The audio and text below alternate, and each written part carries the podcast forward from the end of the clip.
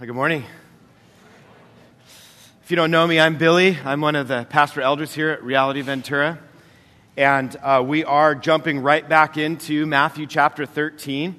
This is our second week in a row. We're talking about these parables that Jesus is sharing with his disciples and with us, found here um, in relation to the kingdom of God, what he calls the kingdom of heaven. And so I'm reading out of the New American Standard Version.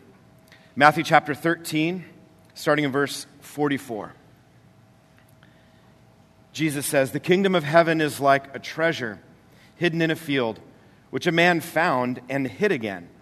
And from joy over it, he goes and sells all that he has, and he buys that field.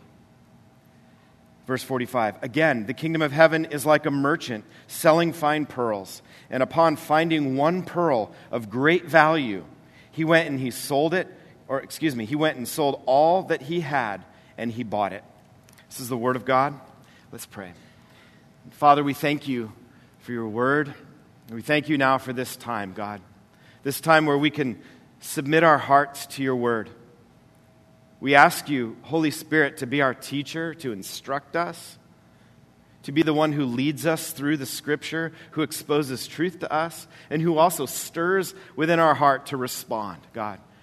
We want to respond to your scripture. We want, we want to be alive, to be found alive in your living word. And so we pray, God, that your scripture would have an effect upon our hearts and our lives today. And we pray this in Jesus' name. Amen. Amen. So the kingdom of heaven is like a treasure. The kingdom of heaven is like a pearl of great value. Um, Jesus has been sharing parables to help us understand some different aspects about his kingdom. We've, we've gone through several of them now. And there are a few things that we know as we've been looking at his kingdom, this kingdom of heaven, from different, different facets of a jewel almost. We know that his kingdom is the earth. Uh, he, he, describes his kingdom as being the whole earth. Uh, we know that Jesus is planting seed, that the king is, is planting seed, but not all of the ground is fertile. Not all of the ground is available to produce a crop. We know that about the kingdom. We also know that as the king is planting wheat, as one of the crops that's identified, he's planting wheat. There's an enemy of the king who comes in and plants weeds right over the top of that. We also know, in addition to that, we know that the king is very patient with these weeds, that he perhaps is hoping to supernaturally change some of these weeds into wheat we also see in, through these parables that in this kingdom that weakness and meekness are valuable. They're, they're actually assets for us as members of this kingdom because in our weakness he is made strong and finally, what's demonstrated through the parables that we've looked at thus far, we know that Jesus has a plan that the king has a plan. The kingdom is going somewhere. And uh, one of the ways we see that through these parables is he says that the kingdom of heaven is like leaven, it's like yeast being put into these three lumps of bread dough. And it infects the whole dough. He says, that's the strategy. That's how it's going to work. I've got a plan to affect the whole kingdom. So today we see that there's something of extraordinary value in this kingdom. Everything we've, we've learned so far from Jesus that we've seen through these parables, in addition to that, we see this valuable treasure, this pearl of immense value. And there's an aspect of this kingdom that's more valuable than anything else on earth. And we see two guys go all in for this treasure. It's not necessarily a good investment strategy to put all of your financial eggs in one basket. But here's two men that literally sell everything they have to get this treasure that they've discovered. The treasure is that valuable to them. And I think in that, right off the top, we can see, because we all have experienced this and we all see this in life, that when we love something or when we have a passion for something in life, we're willing to sacrifice to attain it. And so um, I experienced, you know, we experience this all in daily life, but I remember even when in college, you know, I worked, had a job and took classes all at the same time. And so for me to go to a concert was a big deal. I had to save money and, and you know, if you had to wait in line back in those days, you physically had to go wait in line for, you know, for concert tickets. It was like a big deal. But in my sphere of friends, there were also people that didn't work and they were always like mooching off of me, you know, like the, the sponge friends that you have, you know. But Certain concerts were so important to us that even those guys would find the money somehow and sit in line and make this big investment to go. And so, wherever we are in life, I think this is a, a common experience. This is a, a, common thing that, that God has wired us for. We see something of tremendous value, and, and we respond in sacrifice. In this parable, I believe, Jesus is calling each of us to consider this treasure. Consider the value of this treasure. And so, at first, here, we're going to go through four main points, kind of four main arguments that should stir each of us to find this value, to discover value in the treasure. And the first thing we got to see here is that the essence of the kingdom, like the, the essence, the definition of the kingdom, it's defined by the king. The king is the essence of the kingdom. And so in this parable, we see that Jesus is the treasure, he's the pearl of infinite value. Now, the fact that the essence of a kingdom is the king, it, it's not just because this is the Bible story and it needs to work out that way. That's the way it is in the world, too. Even in colonial America, if you would, were to talk to a loyalist, someone who was loyal to the crown, everything would be done in the name of King George, right? He set the tone of that kingdom. He set the tone of the regulations and the way that they were enforced. It's the same with every kingdom. The king sets that tone. In this case, Jesus is the king. Therefore, Jesus is the treasure. Jesus is this pearl of infinite value. And Jesus' tone, the tone of his kingdom that he's laid out so far, is patience. Jesus is a patient king. We've seen that Jesus' kingdom is a kingdom of grace, it's a kingdom of mercy, it's a kingdom of love. And the king has described his kingdom, and it's a kingdom where sinners and rebels. Jesus' kingdom is a kingdom where people like me, in other words, sinners and rebels, people that are hopelessly lost in our selfishness, in my pride, this is a kingdom where I found grace. It's important for us to realize the nature of this kingdom. The treasure is that I finally got to meet the king. And I've never been the same since. See, that's the nature of this kingdom. That's the nature of this king. See, the weeds in this kingdom, like me, I was a weed in the kingdom. Growing up in the church as a weed became wheat. That's the beauty of this kingdom. The weeds in the kingdom become wheat. The weakness is no longer a liability. Now in my life, as, as, a, as a man growing in the Lord, as a man growing in the kingdom, my weakness is a tremendous strength because in my weakness, the king is made stronger. So, King Jesus is the treasure in these two parables. Like me, these men, the man that's out in the field and he finds treasure, and the man who's looking for pearls and finds this one pearl, it's that one. He knows what to look for. And he's like, whoa, there's that one pearl. Those two guys discovering that treasure, it's just like us, those of us that have discovered the treasure of knowing Jesus. They found King Jesus. And our hearts and our minds need to remember the attributes and the value of Christ. I think sometimes we, we, uh, we get busy in life or distracted and we forget why Jesus is so valuable. And so this morning, I just quickly want to run through uh, some characteristics of Jesus that I think we'll find encouraging, that, that will remind us of why perhaps we should be placing such a high value on Jesus. So here's how Jesus is our treasure. First of all, the Bible tells us that Jesus is holy. That right now the angels in heaven are worshiping him. He's sitting on a throne, a place of authority, being worshiped right now. He's holy. Jesus is merciful. He's loving. He's kind. This is the king of the kingdom in which we live, and he's kind and merciful. It's amazing. Jesus is sovereign. Jesus is in control of every circumstance, every detail of the universe right now. There's no moment of suffering that goes unnoticed by him.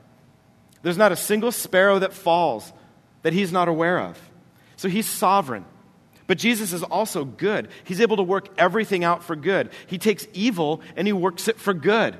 So not only is he sovereign, but he's good. And consider this in this place of weakness, I can see Satan at the foot of the cross just rejoicing over what's, what happened to Jesus. Remember that the beatings, the insults, just the beard being ripped from his face, the torture that Jesus endured. I could see that being like Satan doing this big victory dance. And then Jesus, as he's hanging up there naked, just sh- shamefully displayed, having been brutalized, gasping for breath.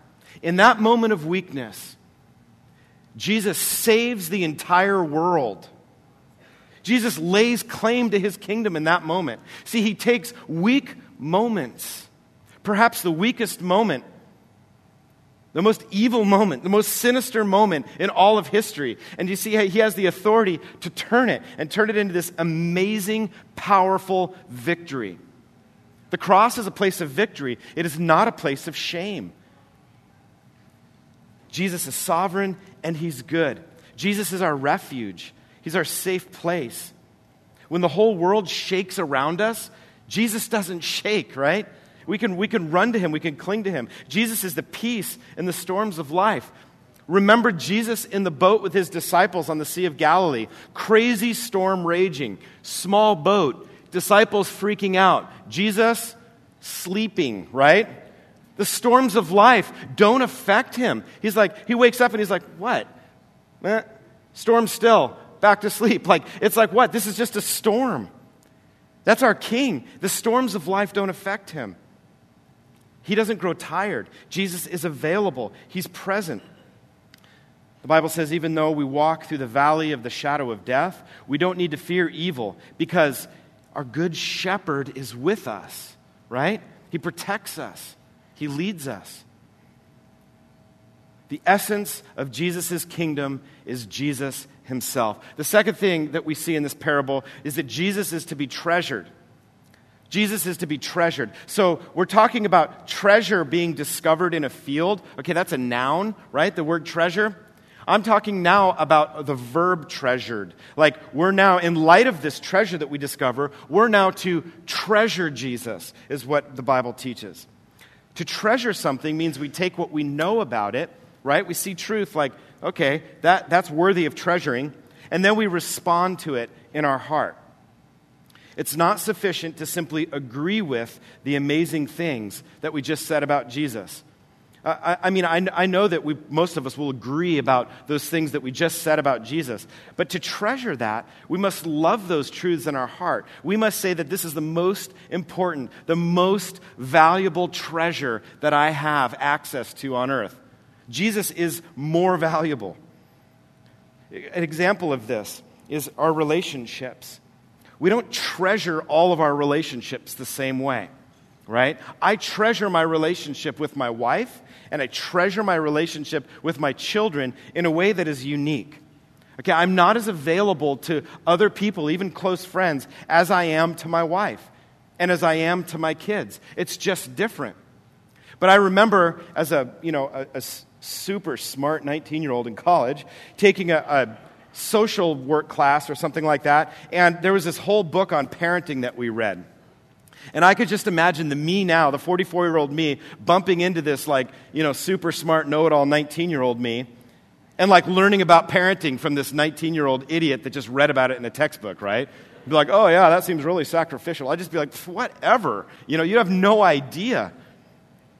Having a child and experiencing the love and the bond and the commitment Eh, tasting and savoring the like sweet agony of defeat and victory, you know, and child rearing. It's like there's a connection there. We treasure our children, we, we treasure our spouse, don't we? And Jesus says, I am to be treasured. He says these words in Mark chapter 11, verse 20. He says, You shall love the Lord your God with all your heart, with all your soul, with all your mind and with all your strength. If there's any doubt in your mind about the fact that Jesus says, Treasure me, look at this verse. Look at how we're to, to honor him. Look at how we're to love the Lord. We don't simply agree intellectually with our mind. The men in our parable today, they sell everything they have, everything they have to get this treasure. And I believe once we taste and see the goodness of Jesus, we too make sacrifices. We treasure something when we sacrifice for it. I, remember when the iPhone first came out, and then it's, you know, the subsequent updates, and the iPad was the same way. You know, watching the news and seeing just the lines of people in the mall, you know? That's like people that were super stoked that that came out. It's not necessarily a bad thing, but they, they certainly treasured those things a lot more than I did, you know? We, we go to, to great lengths to demonstrate where our heart lies and where our interests lie, where our passions lie in this life. And when we look at radical Christians or Christians of old, people that go into unreached people groups, people that, that approached the, the never been approached mainland China with the gospel, biography after biography, when we read these stories, or we look at the lives of people now that are pressing deep into, into uncharted territories, territories where the gospel is not multiplying uh, by itself in, in, in, the indigenous people groups. Every single time, I guarantee you will always find at the heart of that story a man or a woman or a couple who is treasuring Jesus. Jesus is their treasure. And sometimes in our Christian culture, we, we wonder about this lack of unction that seems to be around. That it's like, man, why doesn't God move like that now? Why isn't God pressing into those places? Why does it seem stagnant sometimes? And I believe it's because kingdom world changers are people who value eternity with Jesus more than they value this short life now. And so many, so many people, so many Christians have exchanged a few years of gaining the world here, and it's kept them from following Jesus. Jim Elliot, uh, the young missionary who died in Ecuador reaching an unreached people group, I was actually killed by the people group he went to reach. Um, he said this He said, He is no fool who gives what he cannot keep to gain that which he cannot lose. And so, in light of those words, and the testimony and the, and the amazing story of, of Jim Elliot and his life. And so I was looking at that again this last week. Man, the Lord really convicted me. I've been asking myself, what am I willing to give up in order to follow Jesus? What is keeping me from treasuring Jesus? From allowing the value of that treasure to give me that heart to lay things down. Remember Moses he got to the point in his life where he refused to be identified as the son of the daughter of the Pharaoh. He didn't want to be Pharaoh's grandpa anymore, right? He chose rather, he chose to be mistreated and, and assigned, socially assigned, with the people of God. He chose that rather than enjoying the fleeting pleasures of, of the power and the finances and, and everything else that would have gone along with being Pharaoh's grandson. And I believe similarly here, when we find Jesus and we discover the value of Jesus, when we unearth this treasure and we're like, oh my gosh, I can't believe this, I believe we too are willing to be mistreated along with the people of God. We're willing to surrender reputation, willing to surrender comfort. Jesus is to be treasured. Uh, the third thing I would argue from this parable is we need to change allegiance in our heart. And this is something that, that happens when we first see this treasure. But I'll, I'll be honest with you guys, enough with you guys, to say that even as a Christian who's growing in the Lord, I find myself having to check my allegiance and change my allegiance like almost daily, even. Like questioning, like, wait, who, who am I following right now? Where's my treasure right now? In Luke, Jesus says to this rich young man who, this guy came up and asked Jesus, You know, how can I follow you? How, how can I be your disciple? Jesus basically said, Renounce everything you have. He's like, Whoever doesn't do that can't, can't be my, you can't follow me unless you're willing to turn from what you have. Get rid of everything you have. See, there's not a single treasure that comes before Jesus. It doesn't mean that we can't enjoy the blessings of life. God created the blessings of life. Every good thing comes from God. It means that nothing is to come before Jesus. And so when we treasure Jesus, when God tells us to lay something down, we look upon our treasure, our true treasure, Jesus. We see the value in that treasure, and we gladly lay anything down. And so I've been asking myself, am I willing to put Jesus before any other relationships in life? Do we put Jesus first in our lives? You know, I just heard this, uh, it was told in a very funny way to me this last week. Um, but that there's this little worship center, this little throne in, in each of our hearts. And, you know, the more I thought about it, the more it's really true. There's like one seat, there's one place of authority in our heart. And different things sit on that. You know, usually it's myself in my heart, but everyone's different. But that's the place that's reserved for Jesus. And in this little worship center, there's one thing that gets to be above all. And that can change throughout the day, right? As our needs change or our perspectives change. And what we treasure and what we're following and what we're assigning this value to, what we're willing to make sacrifices for, changes depending on what's on this little throne. Jesus said that we can't serve two masters. We can't serve Jesus and something else. And I, I can testify that that is 100% true in my life. I can't serve Jesus and my own whatever, best ideas, my own opinions, money, possessions. I, I can't serve both of those things. They, they compete with one another. Jesus is to be what we love, what we value, and what we pursue most. Jesus must be much much more valuable than other things. Otherwise, we're not going to make that sacrifice. If he's, if he's not seen as worth it, we're not going to truly make sacrifices. So I would argue that we need to change our allegiance and we need to put Jesus on the throne of our hearts. He's the, he's the only one, the only object, the only thing that deserves that place. The fourth thing I would argue from our parables today is that there, there's an investment to be made. There's an investment to be made. Both of these men had to purchase the treasure. One of them went and sold everything they had to buy this treasure he found in the ground. The other one did the same kind of thing for this pearl that he found. Look at what it says in verse 44, though. It says, The kingdom of heaven is like a treasure hidden in the field, which a man found. Okay, the man found, and then he hides it again. And then here's the important part it says, And from joy over it, he goes and sells all that he has, and he buys the field. From joy over it. Isn't that incredible? This man sells everything.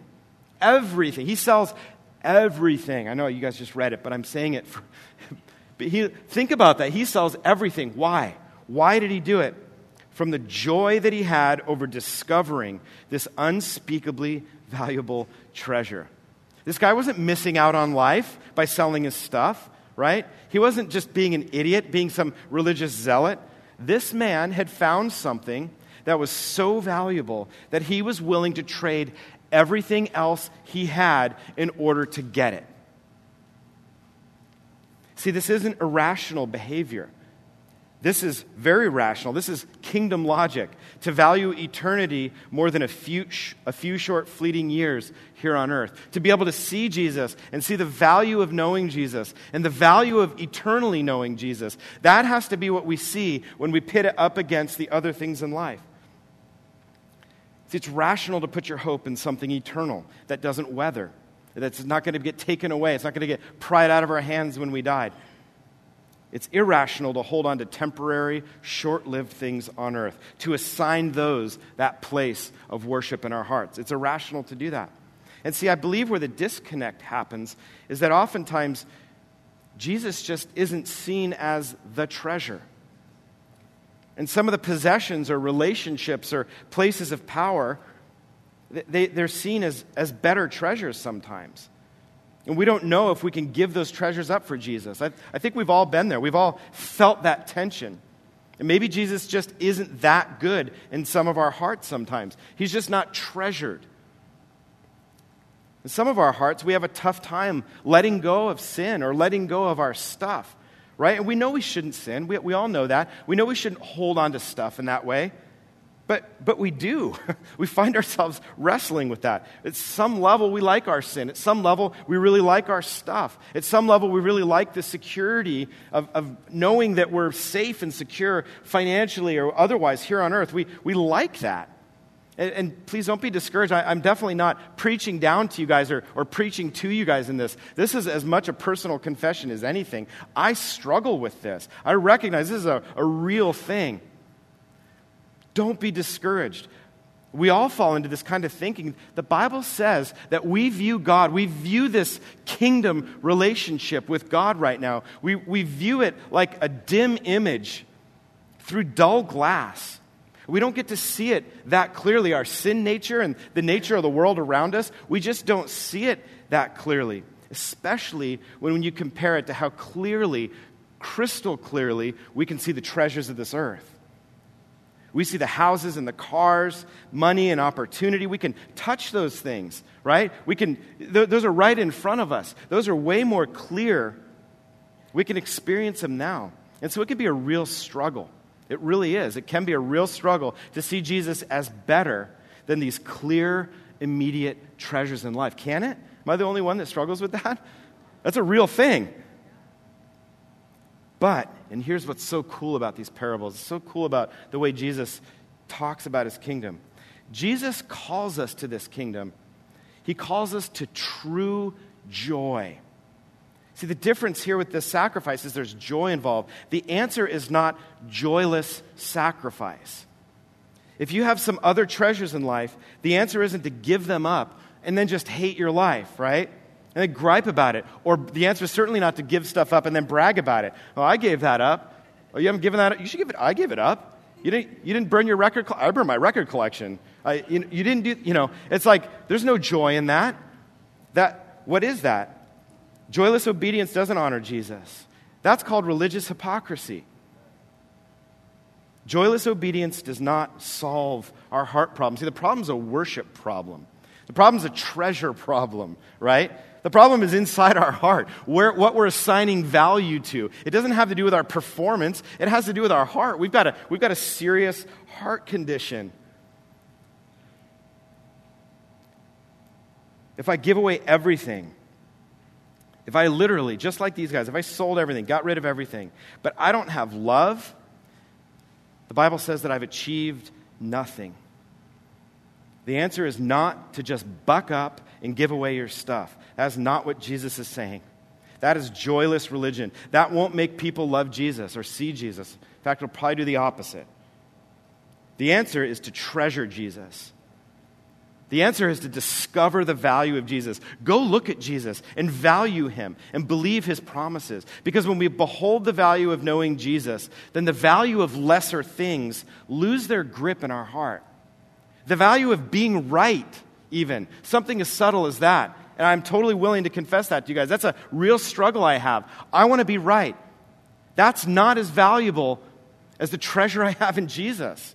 And I need to let that go. But I can't let that go unless I treasure Jesus. You understand? I can't. I've tried. For decades, I've tried to let that go. I've tried harder. I went to camps growing up where they say, You've got the Holy Spirit and God's given you everything. You just do it. Try harder, right? Then you feel guilty, and then you feel all empowered, and then you feel self righteous, and you find yourself in the same spot a week later. What happened? I thought God gave me power. It must be me. I'm a bad Christian, bad performer, bad performing Christian. See, the answer is to treasure Jesus. Look at Jesus, value Him, believe in His promises. Because when we struggle with sin that we can't beat, we, when we struggle with pride or envy and we can't seem to shake it, those are real things when we struggle with selfishness or materialism or whatever, the answer is not, hey, just stop it. Just don't do it anymore. Try harder. The answer is to treasure Jesus, pursue him, love him. This is why Jesus must be treasured. Otherwise, we won't let go of the other things we value unless we let Jesus be the treasure in our heart. We let Jesus take that seat in our worship center, that one throne, Jesus has to be there or your performance will not change. I continued in a pattern of changing my performance, a pattern of self righteousness based on things I knew up here without fixing my heart. And my performance got worse over a long period of time. Jesus has to be better. He has to be better than our sin. He has to be better than our relationships. Jesus has to be better. We have to know that He's better than our wealth. He's better than comfort and security and possessions. Because if we don't deal with the worship issue in our heart, we will never deal with the sin issue in our life. If we don't deal with the worship issue in our heart, we won't, we'll never be able to deal with the relationship issues we have everywhere in life. So the kingdom of God is like a treasure. Have you discovered that treasure yet? You've probably discovered the truth. You probably know the truth. Like, uh, you know, I, I, grew up in the church. I, I knew a lot of truth. I knew a lot of Bible verses. I knew a lot about this treasure. But have you been moved with joy to get all of this treasure you possibly can? Are you like these guys that's like, I'm going to get rid of whatever is keeping me from this treasure? The guy that found the treasure in the field, he's like, What's keeping me from this treasure? Well, everything I own because I need, to, I need money, and that's the only way I can get money to get that treasure. And so in that guy's case, it was money, right? In, in, in, your case, it might be something else. What is keeping us from valuing Jesus, from not just knowing Jesus, but to dealing with the worship issue, the heart issue that we have? Have you been moved with joy? Have you looked with joy at Jesus as your treasure? Because once we know this joy, once we enjoy Jesus, once we treasure Jesus appropriately, then our investment in that treasure is no longer joyless sacrifice. We're able to endure hardships. Sacrifice is not fun, right? After first service, I, I, I, got to meet with and pray with a mom who was like, you know, Billy, that was so good. I'm so thankful that you reminded me of that. But there's this one thing that I do, happens to be homeschooling, so I, have, I, I, feel her pain. And she's like, and I, I just don't feel the joy in that. And it's like, you know, we're not always going to feel the joy in the sacrifice itself, are we? Jesus models this beautifully in, he, in the book of Hebrews, where it says it was for the joy that was set before him that he endured the cross, despising its shame. The cross was still a shameful place. Jesus, the night before, sweating blood. I don't even know what that means, but it's crazy, right? Didn't want to do it, in other words, right? It was like, God, is there any other way? But he did it. There was joy. What he was doing was looking through the experience of the cross, acknowledging that it's a place of shame. But there was a joy there. That joy is the same kingdom he's talking about here. That joy is establishing a worship center in the hearts of his creation. It is that joy that enables us to look through hardships, to look through loss, to look through death, to look through the sacrifice of finances, to look through the sacrifice sometimes of career, to look through the sacrifice of maybe not growing up in the, in the best neighborhood or in the country even that you want to. It's that joy. You have to be able to look through that sacrifice and see the joy, see Jesus, see He has to be our treasure. He has to be better, doesn't He? The fifth thing I would argue from these parables is that Jesus is a hidden treasure. He's not just laying on the surface for everyone to value. In my life, there were just years where Jesus didn't seem better. And honestly, time, I, I still can struggle with that. Where I have to remember, wait, no, Jesus is better than this. See, we're looking at, at life and we're looking at God through this dim mirror, and there at times Jesus might feel far away. I've been through spiritual deserts. Uh, they're they're horrible, they're tough. So I just want to, right now, I'm going to throw out five really practical ways that we can apply these truths to our life. Here's how we can search for Jesus as our treasure. So I'm telling you, that spiritual desert's a real place. First thing is be with him. If you, if you have a phone, just write these down. Don't forget, you're going to forget this. Right? Don't forget this. First, be with him. Spend time with him. Sit at his feet. Read His Word. See, yesterday's mercies are going to seem so far away when you're living today. Like tomorrow, you're going to be like, hey, God was doing that cool thing in my heart. Man, I wish I had that connection to, to whatever He was doing. I, I wish I could just kind of pick that up. See, we need to open this book and we need to sit with Jesus. We need to allow this to be our, our spiritual food, our, our water that we drink when we're in the desert. We need to trust the Holy Spirit. Psalm 119, verse 18, the psalmist says, Open my eyes that I may behold wonderful things from your law. You might be in the desert and you might feel blinded to the wonderful things in God's law. You open the word and you pray prayers like this God, open my eyes. Let me see you. Let me know you. Let me treasure you. Look at Psalm 86, verse 11. He says, Teach me your way, O Lord. I will walk in your truth. Unite my heart to fear your name. Look at him. He's confessing that he has a divided heart right there because we do. Psalm 119, verse 156 says, Revive me according to your ordinances. Revive me. These are what a valuable prayer. Fill me up, restore me. The second practical thing that I believe you, you should write down is you got to just trust Him. You have to trust God in the seasons of dryness. Trust His word. Rather than, and this is what happens in my life, and it might be different for you, but rather than trusting His word, I tend to trust my emotions. Emotions aren't to be trusted. Jesus went through a desert season, right? Quite literally, 40 days in the desert. Nasty experience, I'm sure. He didn't rely on his emotions. When he was confronted with these temptations, which, as he was fully man and fully God, these things that Satan tempted him with would have been real temptations in that moment. What did Jesus do? He spoke from the Word of God, he spoke from the same source of truth that we have. Trust God. Listen to how David responds. Just trusting God. He's so dry. He's so shattered. He's so broken. He's so stinking guilty in this moment. It's like delicious awkwardness here in Psalm 51. He's just so busted. Listen to this prayer. He prays these words. He says, Create in me a clean heart, O God. Renew a steadfast spirit within me.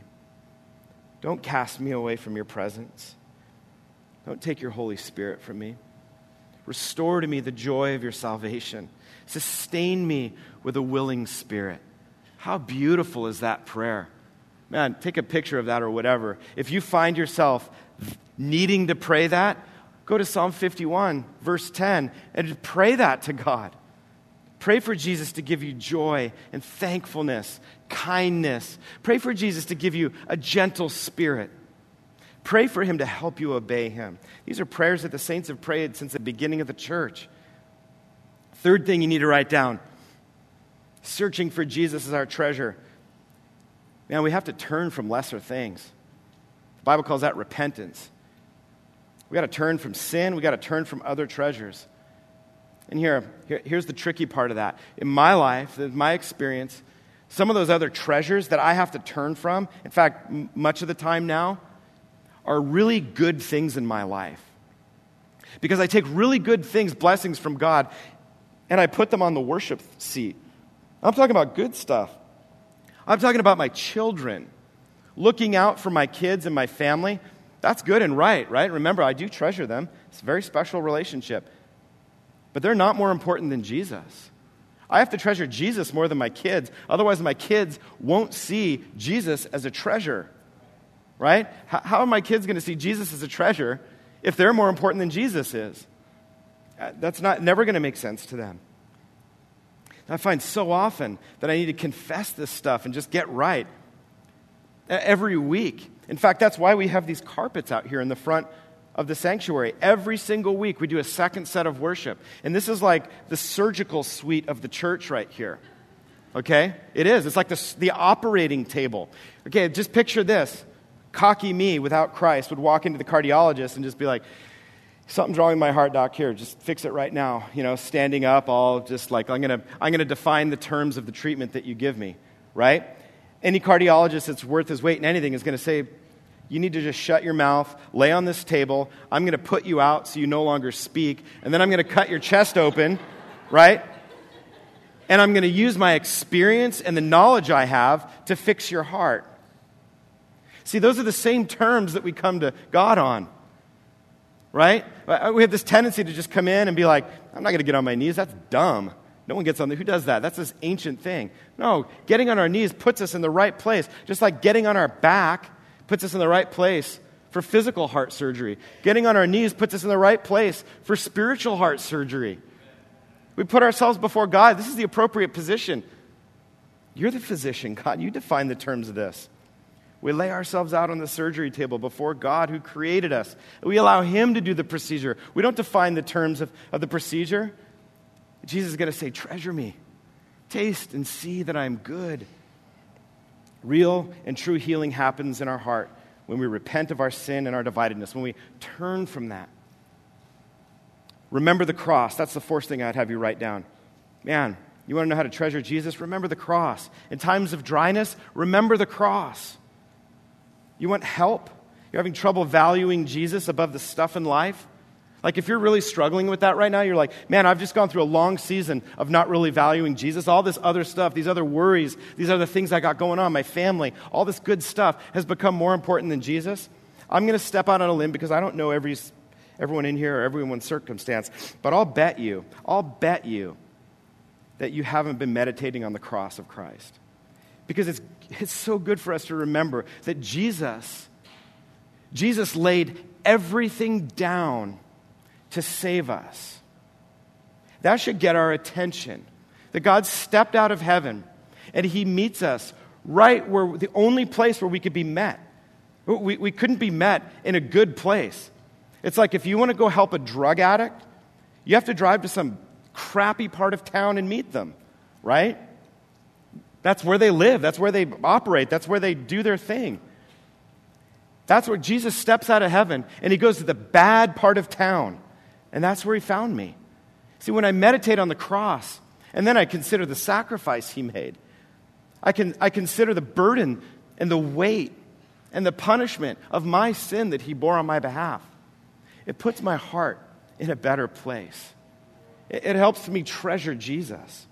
I need to remember it's not about how well I obey God. It's not about how, how I, well I do at getting right with God. It's not about how good a Christian I am. What's important for me to remember is that God came to save complete failures. God came from heaven to save one type of person, and that was a complete failure. I fit solidly in that category. God saved me because He loves me. God saved me because I needed saving. God saved me because I could not save myself. And I need to remember that the main thing in my relationship with God is not what I do, it is what Jesus has already done on the cross. God is the hero of the story. Remember the first beatitude in the Sermon on the Mount Blessed are the poor in spirit. Guys, we have to remember that, that that's me. We're the poor in spirit. We can't pull this life off on our own. We need Jesus. If we don't see ourselves as the poor in spirit, we will never value Jesus as our treasure. So when I'm in the desert, when you find yourself in the desert, remember that Jesus died for you. He knew he'd find you in the desert, right? He, he knew, he knew that's, that's where you find people like us, is in the desert apart from him. Listen, today in your desert, Jesus is pursuing you. In our sin, Jesus is pursuing you. In my weakness, in your weakness, Jesus is pursuing you. In your rebellion, in your selfishness, in your anger, in your bad behavior, Jesus is pursuing you. It's good for us to remember the cross, guys. And the last thing, write this down, and we're about to do it in just a second, is worship. Worship the Lord your God with all your heart, your mind, your soul, your strength, because worship stirs our affection for Jesus. Man, I can't even tell you how many times I've come to church wanting someone to help me. Just wanting prayer or wanting to tell my story or wanting just, just like coming to church as just a needy person. And as soon as the music starts and I see the lyrics, these Christ exalting lyrics on the screen, the Holy Spirit's just like, no, it's not about you, Billy. We're going to exalt Jesus right now. I, am not honest enough to tell you how often that's happened. See, we come here to worship Jesus so that we can be made whole, right? It's not like we get to choose the terms that, like, oh, you know, I gotta, I gotta like feel better about myself, and then I'm gonna be better able to worship Jesus, right? That's not how it works. Now, for sure, there's a time to bring your burdens to one another. Absolutely. Bringing your burdens into the presence of God. Yes, that's why we have the prayer team and all that. My point is, there's also a time to lift our eyes off of ourselves and off of our life and to look at Jesus. We need to behold Jesus in his glory more often because there's just something that happens in our soul when we lift our eyes, we lift our hearts off of circumstances and opportunities, off of relational failures or disagreements. We take our eyes off of the world around us and we put them onto Jesus in worship. See, in worship, Jesus becomes our treasure again. Jesus is actually worthy of worship. The, the, the, more we worship Jesus, the more we discover and rediscover that he is indeed worthy of worship. And so today, let's worship Jesus, the one who deserves our worship. And we're going to start and we're going to sing this old song. It's a song I learned as a kid, and it really didn't mean anything to me then, uh, probably, but it does now. It's like one of my favorite. I, I meditate on this, this truth that's in here. It's just, it's just revealed itself to be true to me so many times. It's written by a, a woman in the 1920s. The words are real simple. It starts, Turn your eyes upon Jesus. I love that. It's just that reminder like, stop looking at your phone. Stop looking at in your mind's eye. Stop thinking about what's next. Stop thinking about that opportunity. Stop thinking about that disappointment or that hurt or that offense. Put your eyes upon Jesus. Look full in his wonderful face. Complete undivided attention. The things of earth will grow strangely dim in the light of his glory and grace. And so this morning, as we worship, let's allow Jesus to be front and center. That we would do this. We would like pull Jesus in so close that everything else just kind of melts away or falls away or becomes out of focus, out in our peripheral vision. And in that moment, we offer up this prayer. We say, Jesus, you are better than. Allow the Holy Spirit to stir up in your heart. You're better than this thing I'm worried about. You're, you're better than this security that I'm obsessed. You're better than my pride. You're better than me winning an argument. You're better than me having this sense of healing and wholeness. You're better than that. I trust you. Let's allow God to move within our hearts. That we would offer him a sacrifice of praise, sacrificing like these men sold everything they had to get that treasure. Let's allow God to do that work in our hearts today. That we would value Jesus above everything else. That we would invest by making a sacrifice of praise. Jesus is our treasure. Amen. Father God, we thank you that we can know you. I'm so glad, God, that we can know truth, that we can have hope. This world is so scary how quickly we can turn from you. We find ourselves reasoning with worldly wisdom and worldly logic. And today, God, we just want to lay everything else down, the, the lesser things, we want to lay at your feet. Help us, God, to see Jesus to behold him. Help us, God, to treasure Jesus. Move in us now, Holy Spirit, to exalt Jesus above everything else. God, that you would restructure the worship centers in our heart. Let's just say we love you, God. We don't, we don't do this very well individually. We don't do it well at all. And so, in light of that, we say, Thank you for the cross. Thank you for Jesus. We offer ourselves to you in worship now. In Jesus' name, amen.